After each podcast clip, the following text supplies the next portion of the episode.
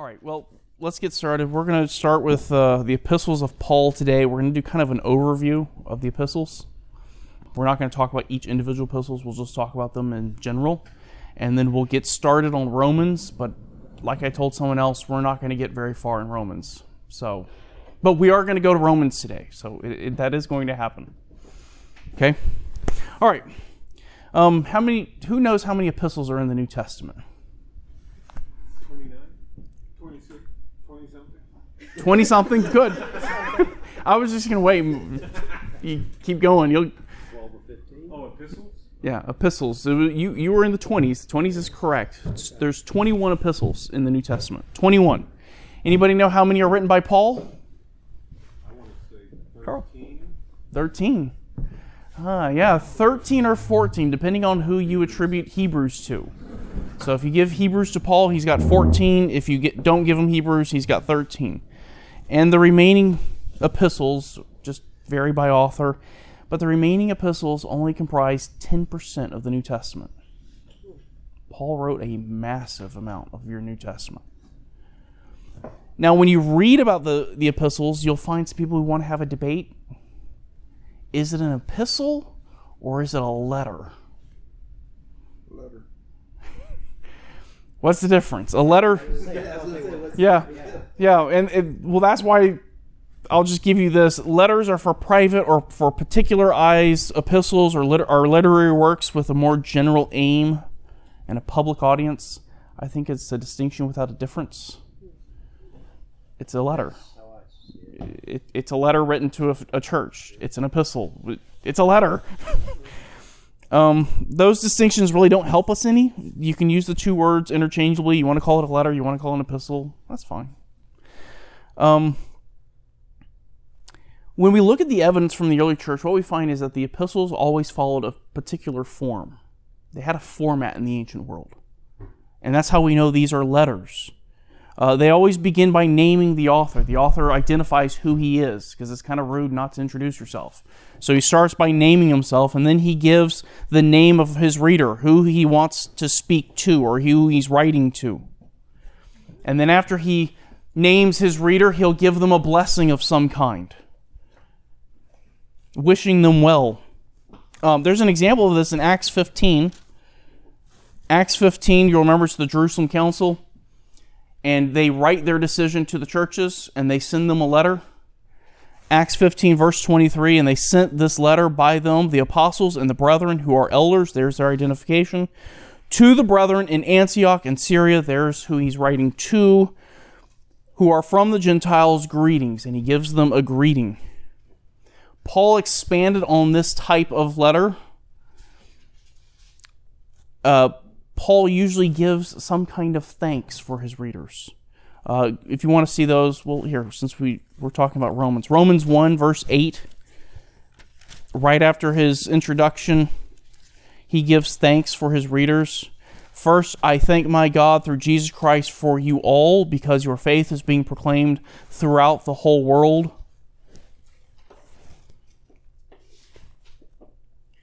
Paul usually will give thanks and then he'll go into a theological section where he begins to explain some theological point. Um, think of the book of Ephesians, first three chapters. He's explaining the theology of salvation. Next three chapters, he does what? He applies it. And then he'll end with a practical section, which is the last part of Ephesians, and then he'll end with a personal greeting and an autograph of some kind to conclude his epistle, and we'll talk about the autograph in a minute. Um, not all of his letters had every single element. So if you'll go through his epistles, some of them don't have it in that particular order. Some of them don't have some elements of it. Um, I want to give you an example. Ephesians 1, and we kind of talked about this. Ephesians 1 is the closest one that follows that basic pattern.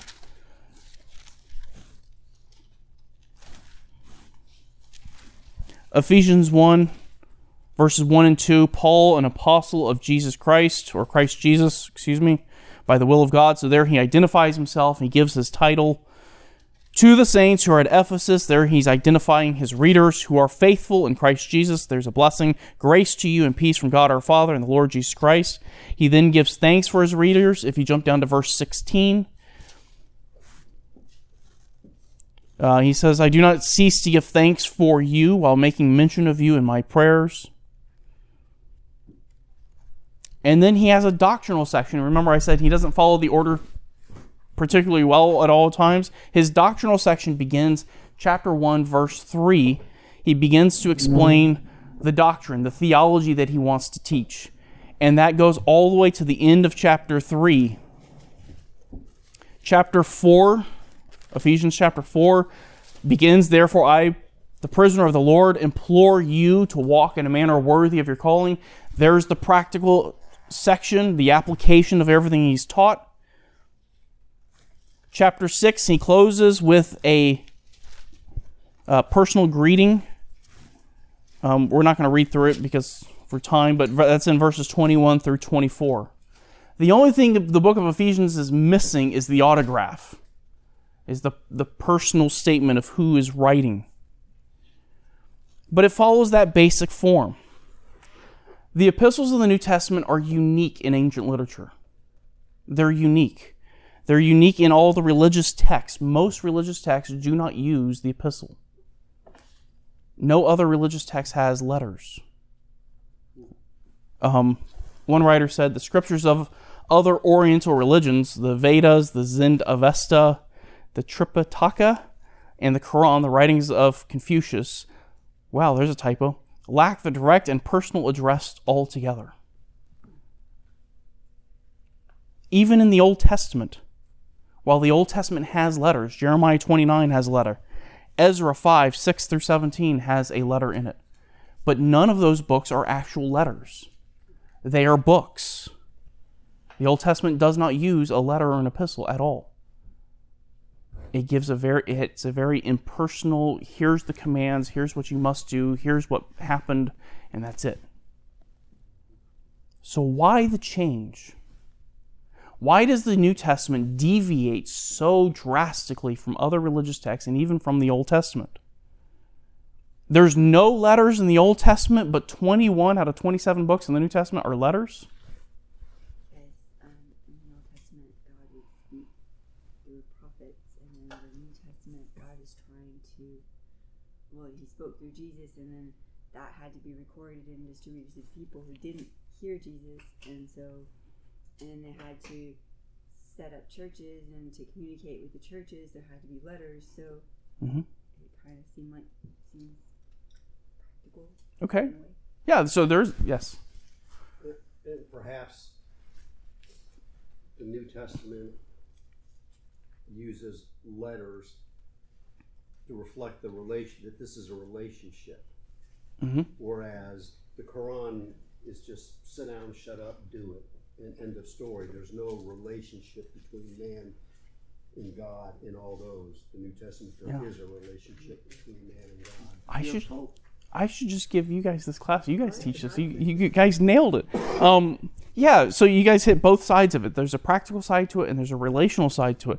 Edmond Hiebert, which if you don't have his New Testament introduction and you want an introduction, Edmond Hiebert.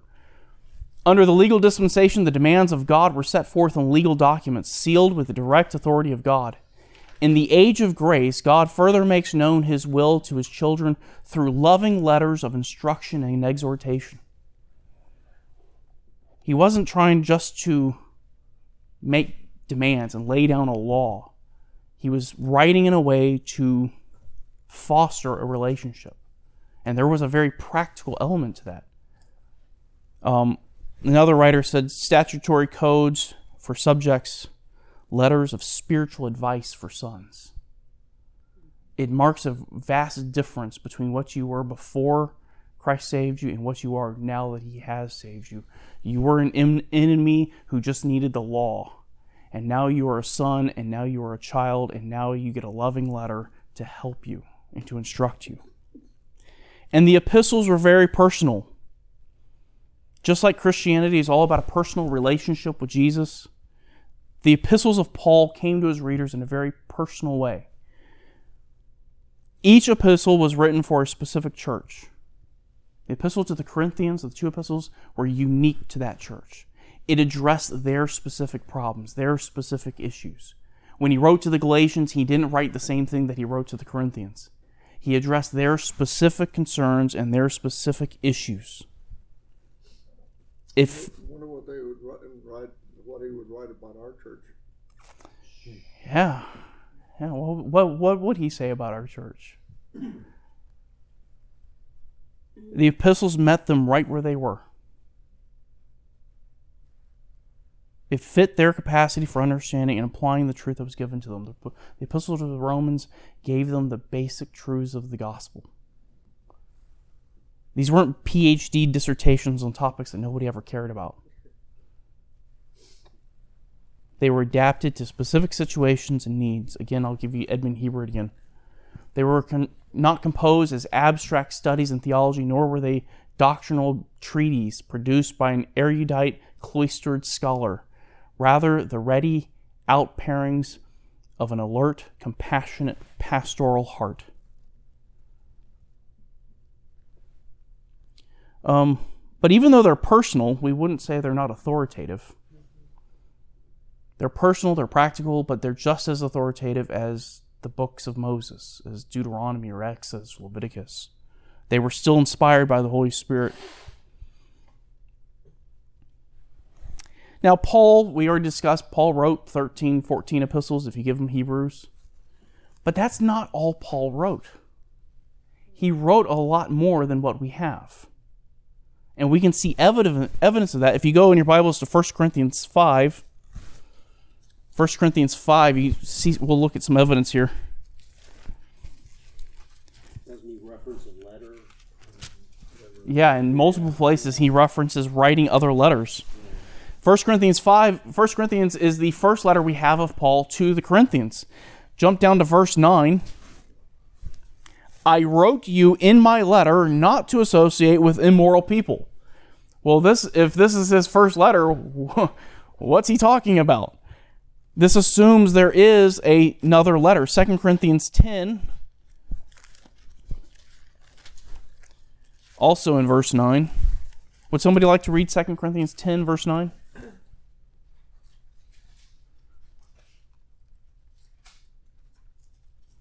For I do not wish to seem as if I would terrify you by my letters. By my letters. This indicates there would have been more than just two. Otherwise, he would have said, I do not wish to terrify you by my previous letter. He would have referred to just one. Uh, Colossians 4.16. Th- John, this may have been the one you were referring to. I don't remember the citation, I just remember the, the idea. Colossians 4:16 he says, "When this letter is read among you, have it also read in the church of the Laodiceans. And you for your part read my letter that is coming from Laodicea." There was a letter written to La- the church at Laodicea. That church was to take that letter, either make a copy of it and send it to the Colossians, or they were supposed to just send the original letter to the Colossians. Either way, there was a letter that Paul wrote to Laodicea that we do not have, that it was not preserved. Um,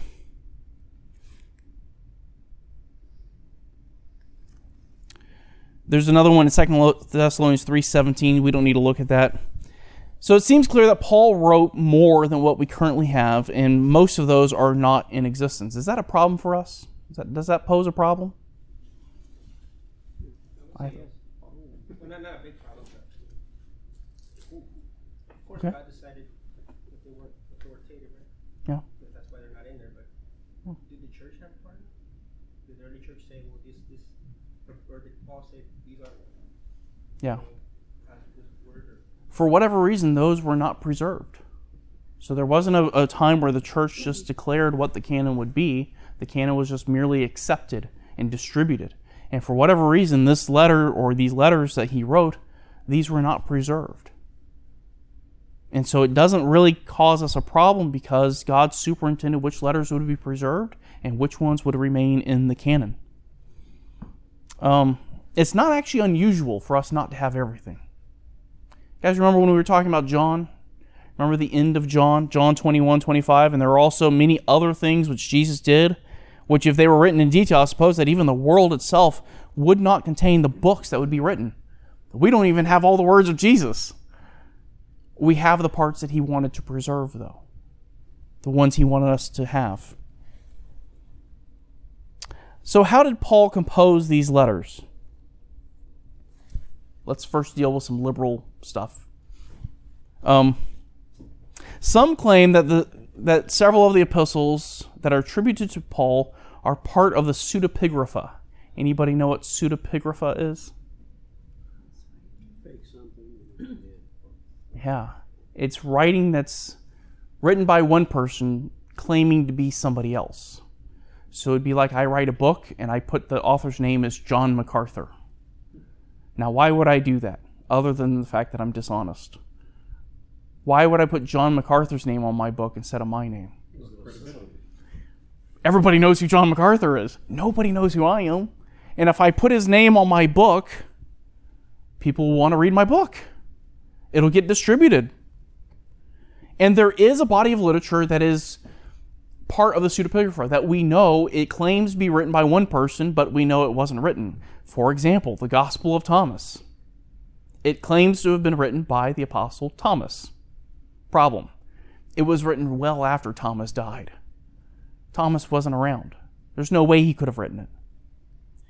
And these critics would include the book of Ephesians, Colossians, Second Thessalonians, 1st and 2nd Timothy, Titus, 1st and 2nd Peter, all as being part of the pseudepigrapha.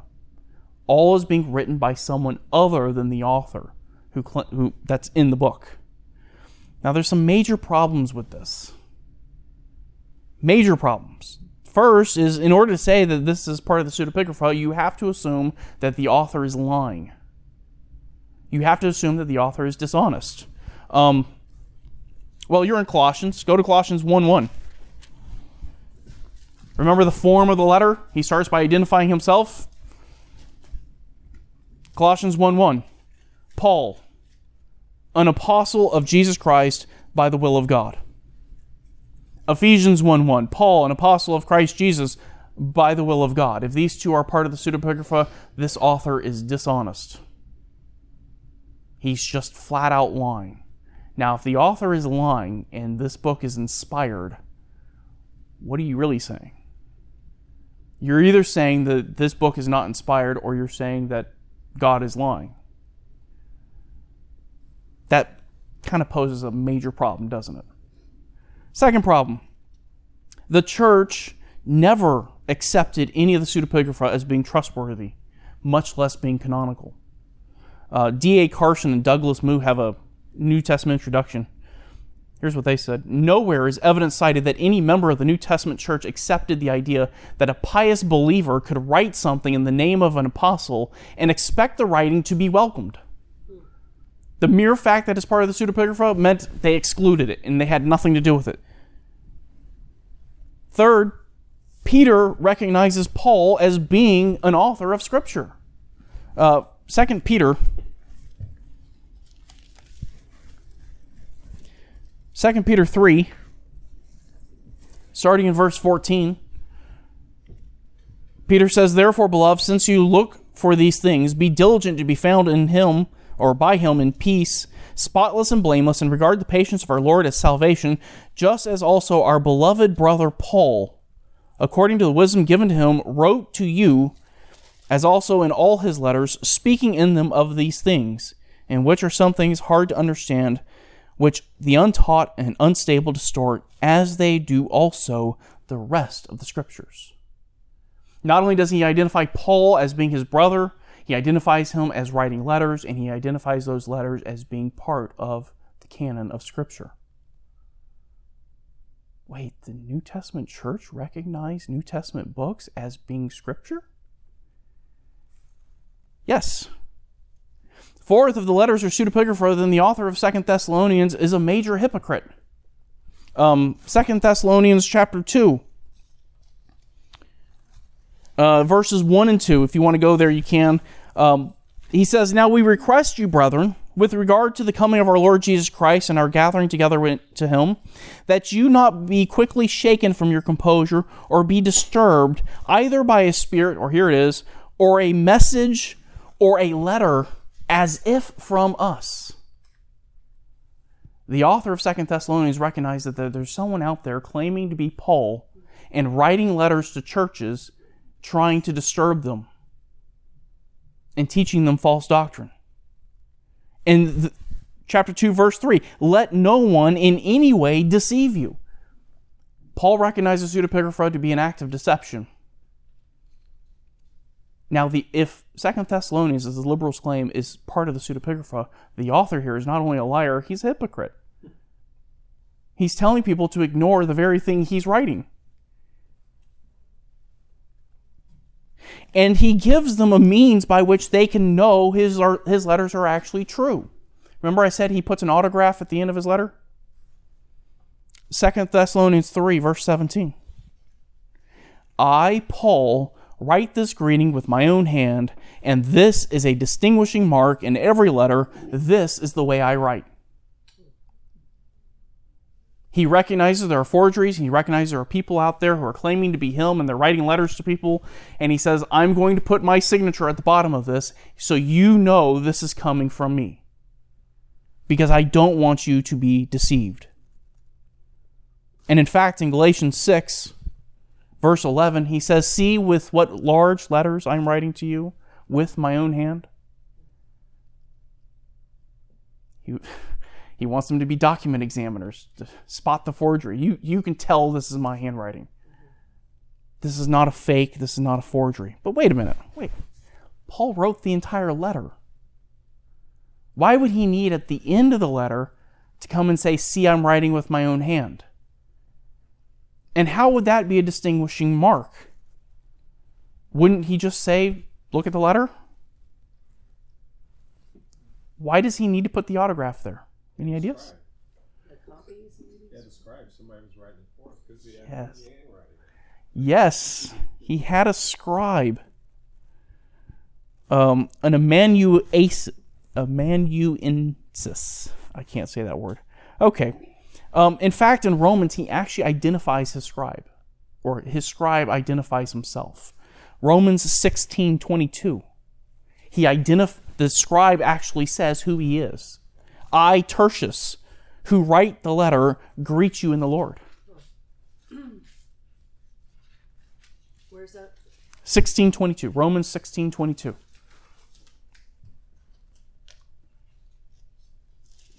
so paul would allow the scribe to write most of his letter and then at the end he would write a small portion just to prove that it was actually him and that was his form of signing the document but why employ a scribe if you're going to write a letter why use a scribe why didn't Paul just sit down and write the letter? Was he in prison at the time? For some of them, he was. So say he might have been blind, couldn't see or something like that. Yeah. So there may have been physical maladies. We'll talk about some of those. A lot of different reasons. Um, the first one is what you had mentioned, Galatians six eleven. He writes really large letters, and some say, well, maybe he had trouble seeing. I, I now use reading glasses a lot, and I blow up my text on here really big so I can see it. Right? And so writing sometimes without my glasses is hard to do. And so if Paul had a vision problem, using a scribe would make writing a lot easier. Others say that the big letters indicate that he had a physical ailment. Maybe he had a problem with his hand. He was a tent maker and he got injured somehow and he was unable to write physically and it was painful for him. So allowing the scribe to do it would ease his pain. Another idea is that he um, he just didn't like to write physically. He didn't enjoy the process. And by giving it to a scribe, it allowed him to be removed from the, that process and he can just focus on and think on the content of what he wanted to say to him. Well, he wasn't a good speller either. well, I don't think anybody was a good speller back then because they didn't have dictionaries, they didn't have a set way to spell anything. So, So you do we assume that he was dictating it? Mm-hmm. yeah, I would- I would say he was probably dictating it to the scribe and the scribe was writing what he wanted.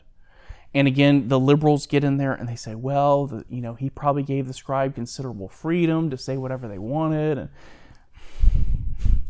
I'm sorry, no, no, this is a letter from Paul. The scribe does not write the letter in the sense of forming the the the um the content. The scribe merely forms the letters, not the content. Now, all of these are conjecture. Um, the the most likely answer is that it's just more convenient for Paul.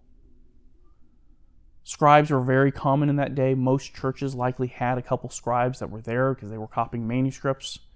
So he would have had easy access to a scribe. And this would have been very simple for him to sit down with a scribe and just dictate his letter, have the scribe write it out. He can get the content right, the scribe can get the form right. And it also served another purpose. If you have really messy handwriting, like Paul said he did, you want the church to read your letter. Messy handwriting doesn't help someone read your letter. And so by using. wow. Don't worry, I type things. An I, internal joke between us. I, I send emails for a reason.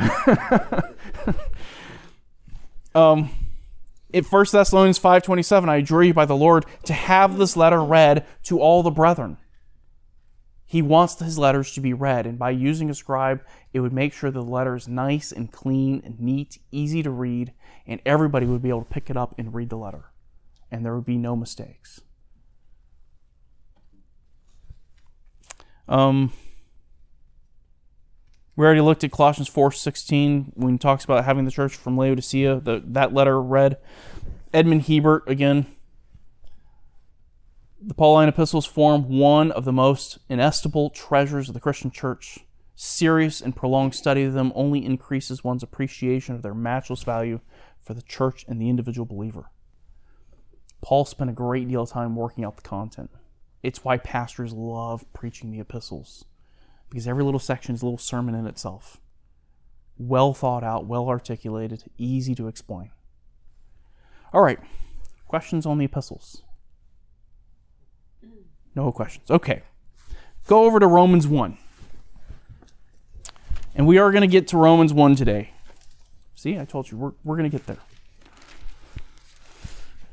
Now I'm going to be like MacArthur, and I'm going to do something to you that MacArthur did. Romans 1, verse 1. Paul. Exactly.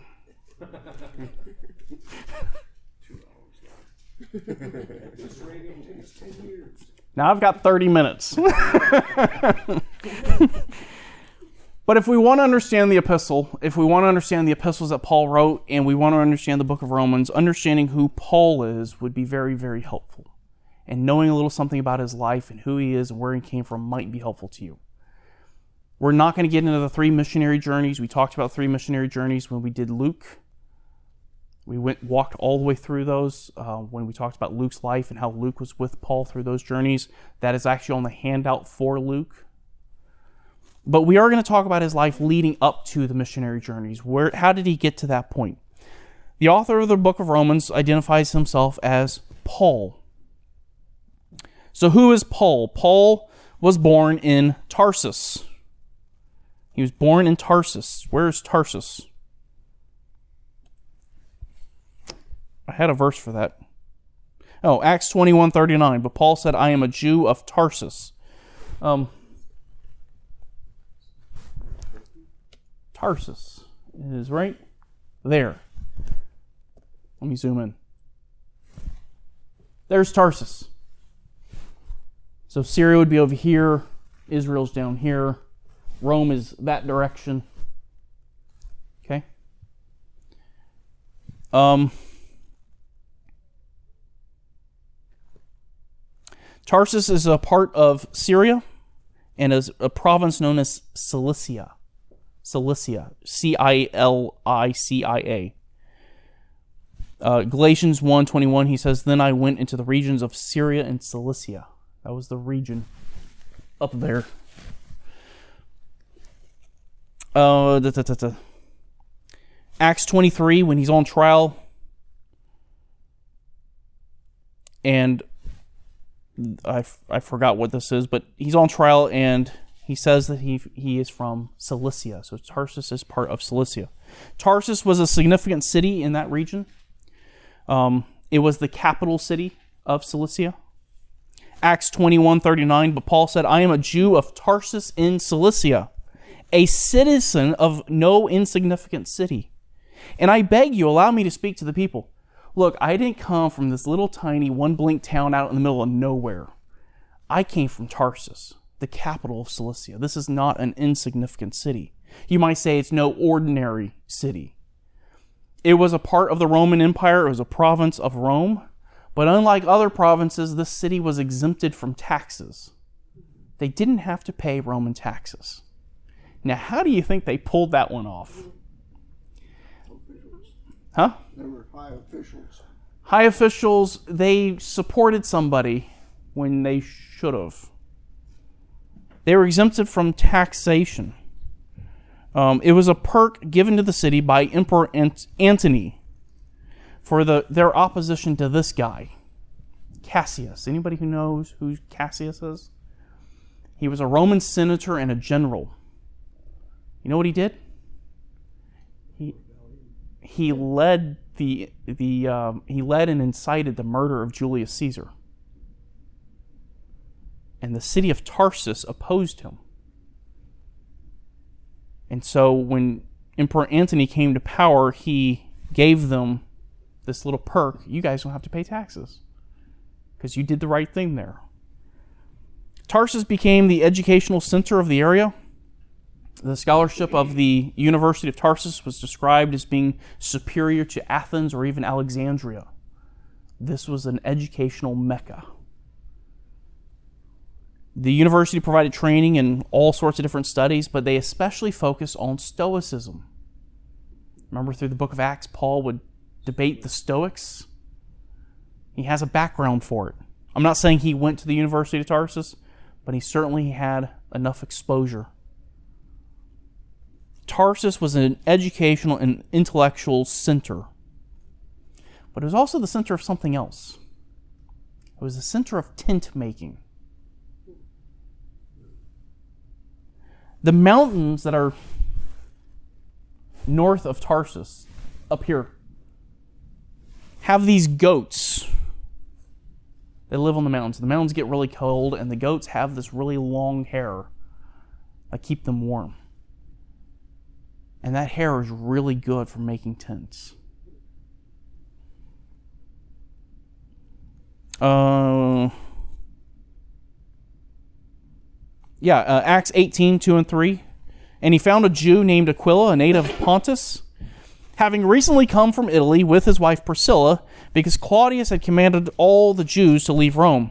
He came to them, and because he was of the same trade, he stayed with them, and they were working, for by trade they were tent makers. Paul associated with them because they had the same trade. Paul was a tent maker from Tarsus. Tarsus was the center for tent making. But it wasn't just his citizenship in Tarsus that was significant for Paul. He was also a Roman citizen. And he was very, very happy about being a Roman citizen. Being a Roman citizen had some perks. Um, can you, anybody remember some of the perks of being a Roman citizen for Paul? Well, you could plead your case to Caesar to go to the very top. Right. They can't execute you. You can plead your case to Caesar. Acts 22, 25, he goes to Jerusalem. The Jews grab hold of him. The Romans come and take Paul. They put him in chains. And the commander decides, well, I'm going to interrogate him by stretching him out and lashing him, flogging him. Acts 22, 25. But when they stretched him out with thongs, Paul said to the centurion who was standing by, Is it lawful for you to scourge a man who is a Roman and uncondemned? When the centurion heard this, he said, he went to the commander and told him, saying, What are you about to do? For this man is a Roman. The commander came and said to him, Tell me, are you a Roman? And he said, Yes. He was going to get scourged. Right up until the point he said, Oh, by the way, I'm a Roman citizen, and you have to follow the legal process before you can scourge me.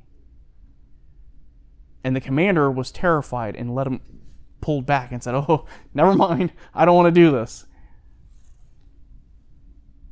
And this is important because you didn't just become a Roman citizen. Just because you lived in a province doesn't mean you doesn't make you a Roman citizen. they were very particular about who they made Roman citizens because it brought so many legal and social benefits. And in fact, that very same commander, Acts 22 28, the commander answered, I acquired the citizenship with a large sum of money. I paid a lot of money to become a citizen. I paid for this perk. How did you get it? And Paul said, I was actually born a citizen. I didn't have to pay for my citizenship. I am by birth a Roman. Now, how is it that Paul could be born a citizen of Rome when he's born in a province? Just because you were born in the province of Rome doesn't mean you're a citizen. So, how did Paul get his citizenship? More than likely from his parents. His father or his grandfather likely did some great service or deed for the Roman government. And making him a citizen was a perk or a payback for whatever they did. Now, that's speculation. We don't actually know how he became a citizen. But we do know he was a citizen. He was a Roman citizen. He was a Jew that lived in a Hellenistic world. He had a Greek name. His Greek name was Paulos. His Hebrew name was Saul. He was named after the first king of Israel. He was of the tribe of Benjamin, and he was circumcised according to Mosaic law. Uh, Philippians 3 5, he says of himself, circumcised the eighth day of the nation of Israel, of the tribe of Benjamin.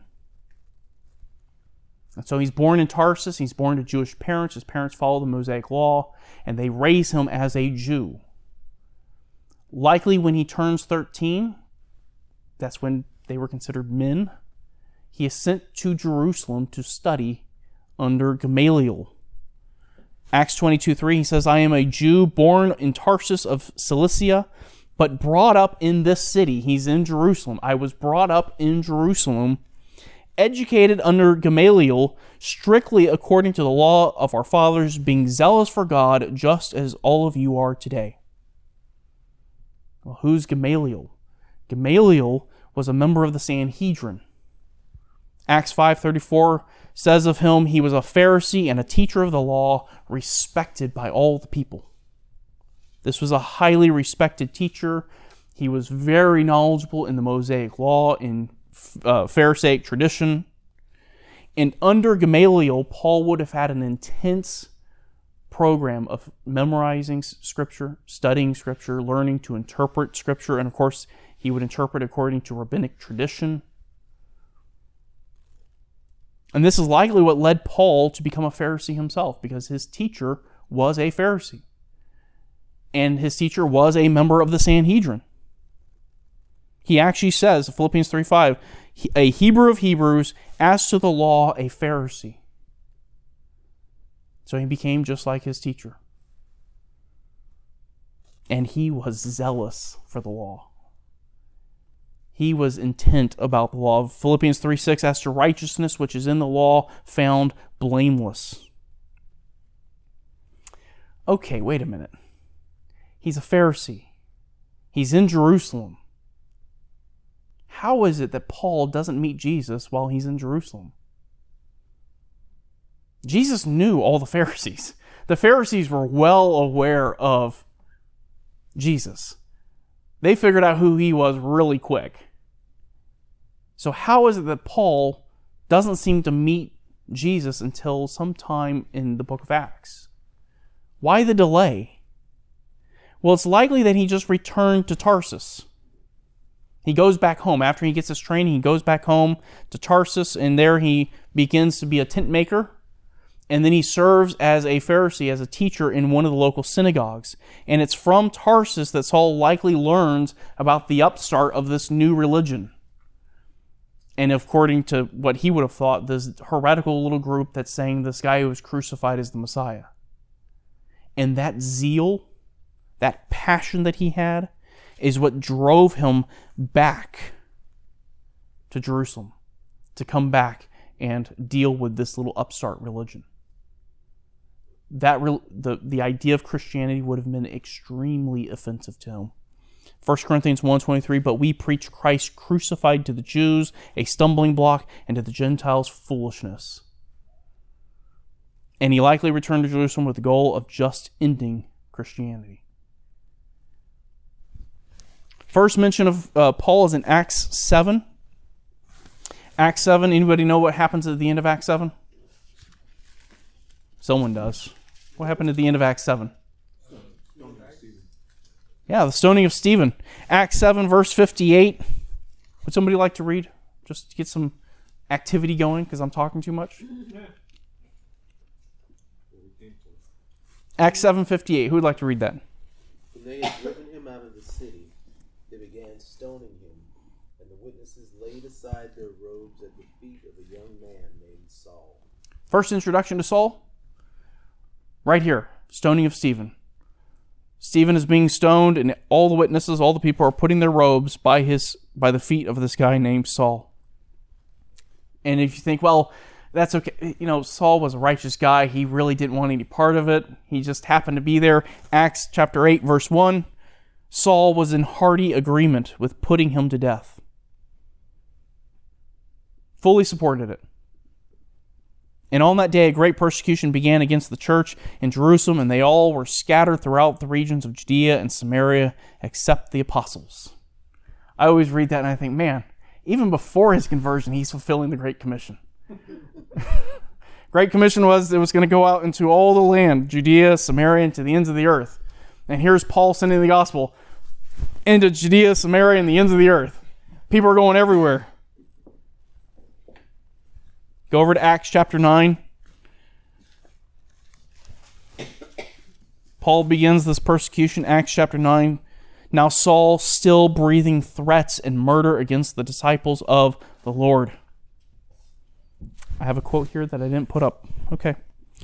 Um, MacArthur says he became like a war horse with the smell of battle in his nostrils, snorting an unrelenting fury against everyone and everything that was Christian.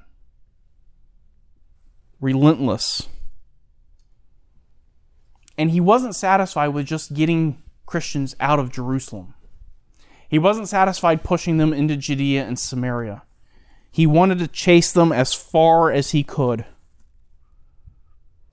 And so, Acts chapter 9, verse 2. Would someone read Acts 9 2?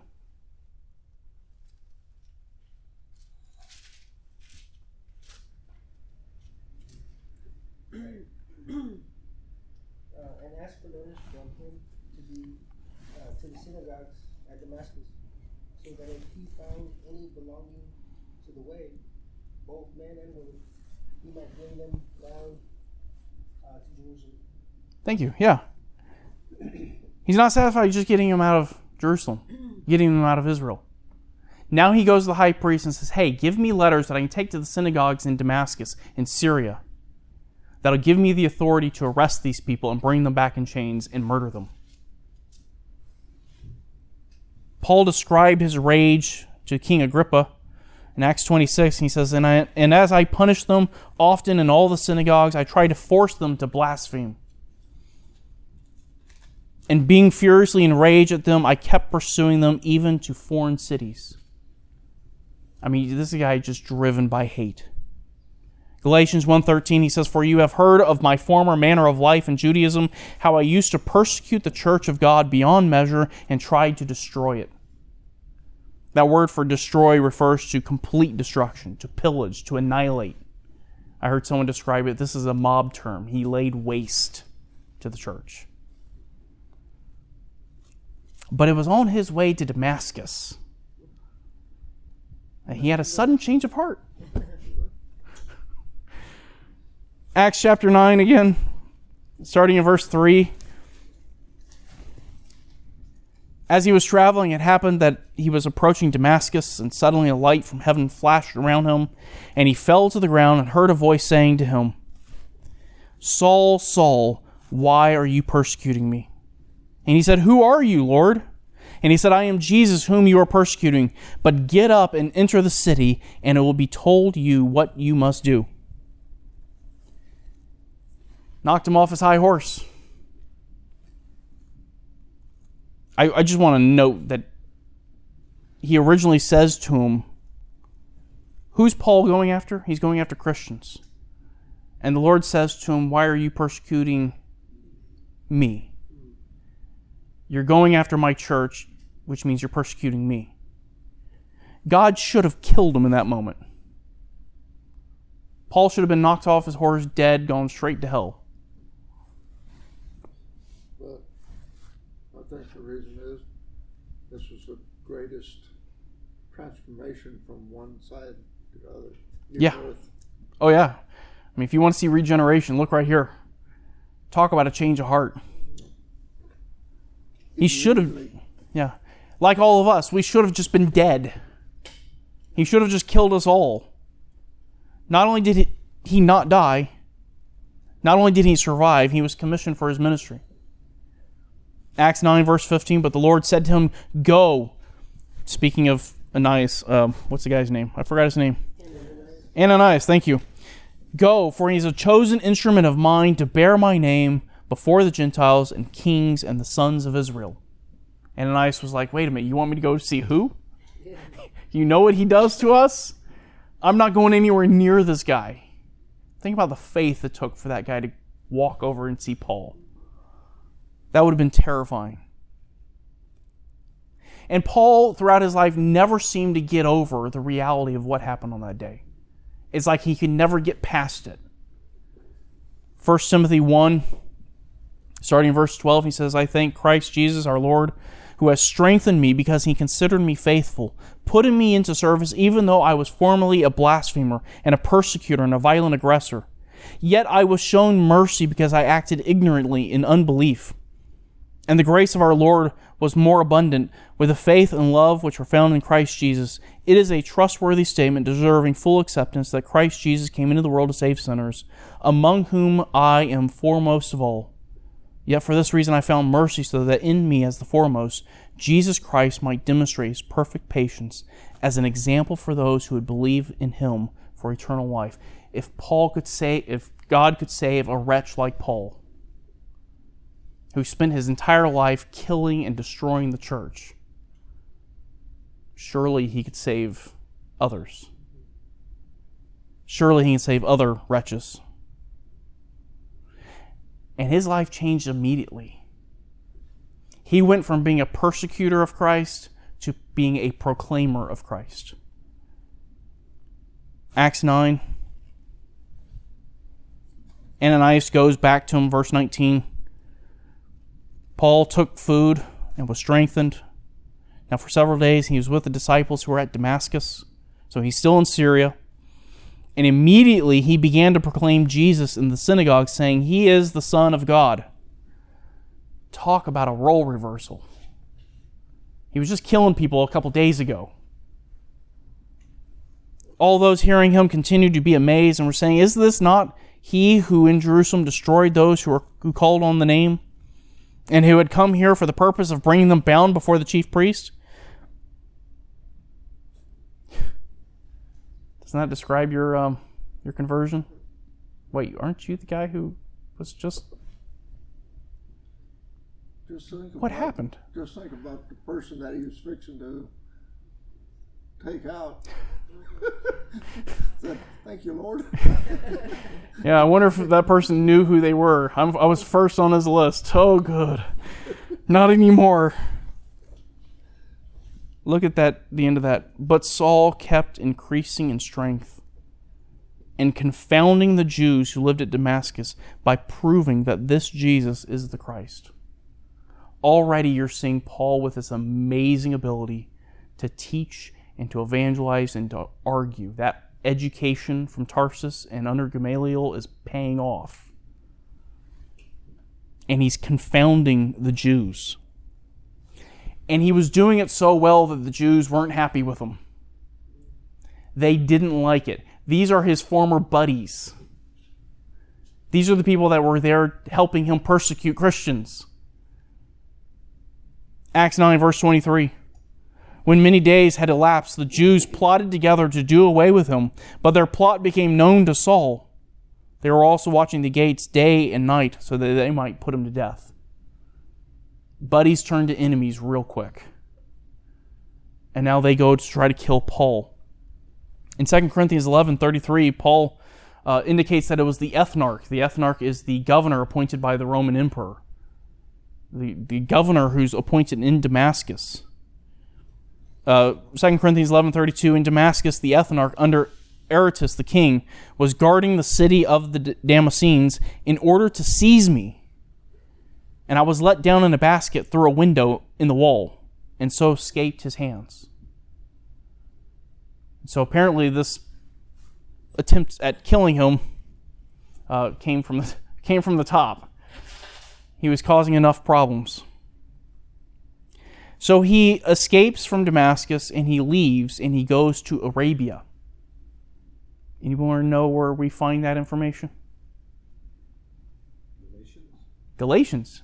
Good. Yeah, Galatians 1, verse 15 through 18. Paul describes his conversion and then he describes leaving for Arabia. Uh, Galatians 1, verse 15. But when God, who had set me apart even from my mother's womb and called me through his grace, was pleased to reveal a son to me so that I might preach him among the Gentiles. Here it is I did not immediately consult with flesh and blood, nor did I go up to Jerusalem to those who were with the, who were apostles before me, but I went away to Arabia and returned to Damascus once more. Paul's in Damascus. He's preaching, he's teaching. Everybody wants to kill him, so he hightails it out of there. Most people would said, Look, I need to go get some validation for my ministry. Let me go to Jerusalem. I'll buddy up with the apostles and we'll get this thing started. And Paul says, Nope, I'm going to Arabia. And he goes to Arabia for three years. Three years in the wilderness in Arabia. By the way, three years is the exact amount of time that the other apostles had with Jesus. Galatians 1, verse 12 For I, speaking of what he preaches, for I neither received it from man, nor was I taught it, but I received it through a revelation of Jesus Christ. And so he goes to Arabia, and it seems that he had three years of personal discipleship under Christ. Do we know anything about what was going on there? No, we don't. And after he spends three years in the wilderness with Christ, he then goes to Jerusalem. And at this point, the timeline gets a little fuzzy. Acts 9:26 when he came to Jerusalem he was trying to associate with the disciples but they were all afraid of him not believing that he was a disciple don't think that would be hard to understand why they wouldn't want to hang out with Paul they probably don't believe he was actually converted now that's 3 years later they still remember this guy Acts 9 verse 27 but Barnabas took hold of him and brought him to the apostles and described to them how he had seen the Lord on the road and that he had talked to him and how at Damascus he had spoken out boldly in the name of Jesus. So Barnabas shows up, grabs Paul, and says, Come here. And he takes him to the apostles and explains to the apostles, Here's what happens. And he takes him to Peter, and he and Peter, Paul and Peter, hang out for 15 days. That's in Galatians 1 18 and 19. Then, three years later, I went up to Jerusalem to become acquainted with Cephas, that would be Peter, and stayed with him 15 days. And he and Peter become acquainted. But I did not see any of the other apostles except James, the Lord's brother. And so Paul is now received by the other apostles because of Barnabas and because of his relationship with Peter. And he begins to preach in Jerusalem. And once again, just like in Damascus, he gets a lot of attention. Acts 9 28 through 30. And he was with them, moving about freely in Jerusalem, speaking out boldly in the name of the Lord. And he was talking and arguing with the Hellenistic Jews. Hellenistic Jews are Jews that have accepted Greek language, Greek culture, the very kind of Jews that he would have known in Tarsus. But they were attempting to put him to death. Once again, they were out to kill him. But when the brethren learned of it, they brought him down to Caesarea and sent him away to Tarsus. So Paul goes to Jerusalem. He gets acquainted with the apostles. The apostles accept him into the fellowship. The disciples all accept him into the church. He goes out, begins teaching and preaching, and the Jews are like, "Oh, we need to kill this guy." And the disciples say, "Paul, you need to get out of here." And they send him away, and they send him back where? They send him home. Go back to Tarsus. So he re- he leaves Tarsus, and now he, he I'm sorry, he leaves for Tarsus, and he goes home. He would later travel through this area on his first and second missionary journeys. Acts 15:41, he was traveling through Syria and Cilicia strengthening the churches. Paul's pattern on his missionary journeys was to establish churches and then come back to them and visit them later. This leads us to believe that when he leaves Jerusalem and he goes home, he goes home and he establishes churches in Tarsus, the churches that he would later come back to on his first missionary journey. And so he goes home and he begins planting churches. In Acts 11, the Jerusalem church then hears about this. We were in Acts 9, you jump to Acts 11. The Jerusalem church hears that the gospel is spreading in a little town called Antioch. And I should have put it up there. I believe it's in this region. Acts 11, uh, they decide to send Barnabas. Good old Barnabas. He's still in Jerusalem. He's the one who introduced Paul to the apostles. They send Barnabas to Antioch to start shepherding those people and start helping with the ministry there. Acts 11 21. And the hand of the Lord was with them, and a large number of them believed and turned to the Lord. The news about them reached the ears of the church at Jerusalem, and they sent Barnabas off to Antioch. Barnabas goes to Antioch and he realizes uh, the, the harvest is a little bit too big here and I can't do this on my own. I need some help. Where do you think he turns to get help? Paul. He served with Paul already. He knows Paul from Jerusalem, Acts 11:25, and he left for Tarsus to look for Saul. And he goes to Saul's home where the Jerusalem church had sent him, Tarsus. And when he had found him, he brought him to Antioch and for an entire year, they met with the church and taught considerable numbers, and the disciples were first called Christians in Antioch. It was actually a pejorative to call someone a Christian. So Paul stays with Barnabas for a full year, ministering there, strengthening the churches, evangelizing, teaching. He would eventually leave Antioch for Jerusalem. He would leave because a prophet named Agabus gave a prophecy. The prophecy was that there was going to be a famine. And they bring together a collection for the church in Jerusalem. Acts 11:28 one of them named Agabus stood up and began to indicate there would uh, indicate by the spirit there would be there would wow would certainly be a great famine all over the earth and this took place in the region of Claudius or the reign of Claudius and in the proportion that any of the disciples had means, each of them determined to send a contribution for the relief of the brethren living in Judea. And this they did, sending it in charge of Barnabas and Saul to the elders. So the churches of Tarsus and in the region of Cilicia pull together this contribution for Judea, and they send it down there, and they send it in the hands of Paul and Barnabas. Paul and Barnabas take it down to Jerusalem. They then return back to Antioch sometime later. We're not given how much time. And from there, the church in Antioch sends Paul and Barnabas out on a missionary journey to the Gentiles. And that is the very first missionary journey of Paul. Is that clear as mud to you guys? There's a lot to take in, but It is, yeah. It's a lot taken. Any questions? Um, I thought Jesus named. I mean, Jesus God renamed him Paul. Was that later? No, Paul was his Greek name. Uh, if you read the account of his conversion in Acts 8, Acts 9, uh, there's no mention of him getting a name change. That would have been his Greek name. Because Christ calls him Saul, Saul. Why are you persecuting? I, I, I, I thought the same thing. Yeah. I thought the same thing for a while too. So, all right. Well, it's 10:03. Um, let me pray real quick, and I will let you guys go.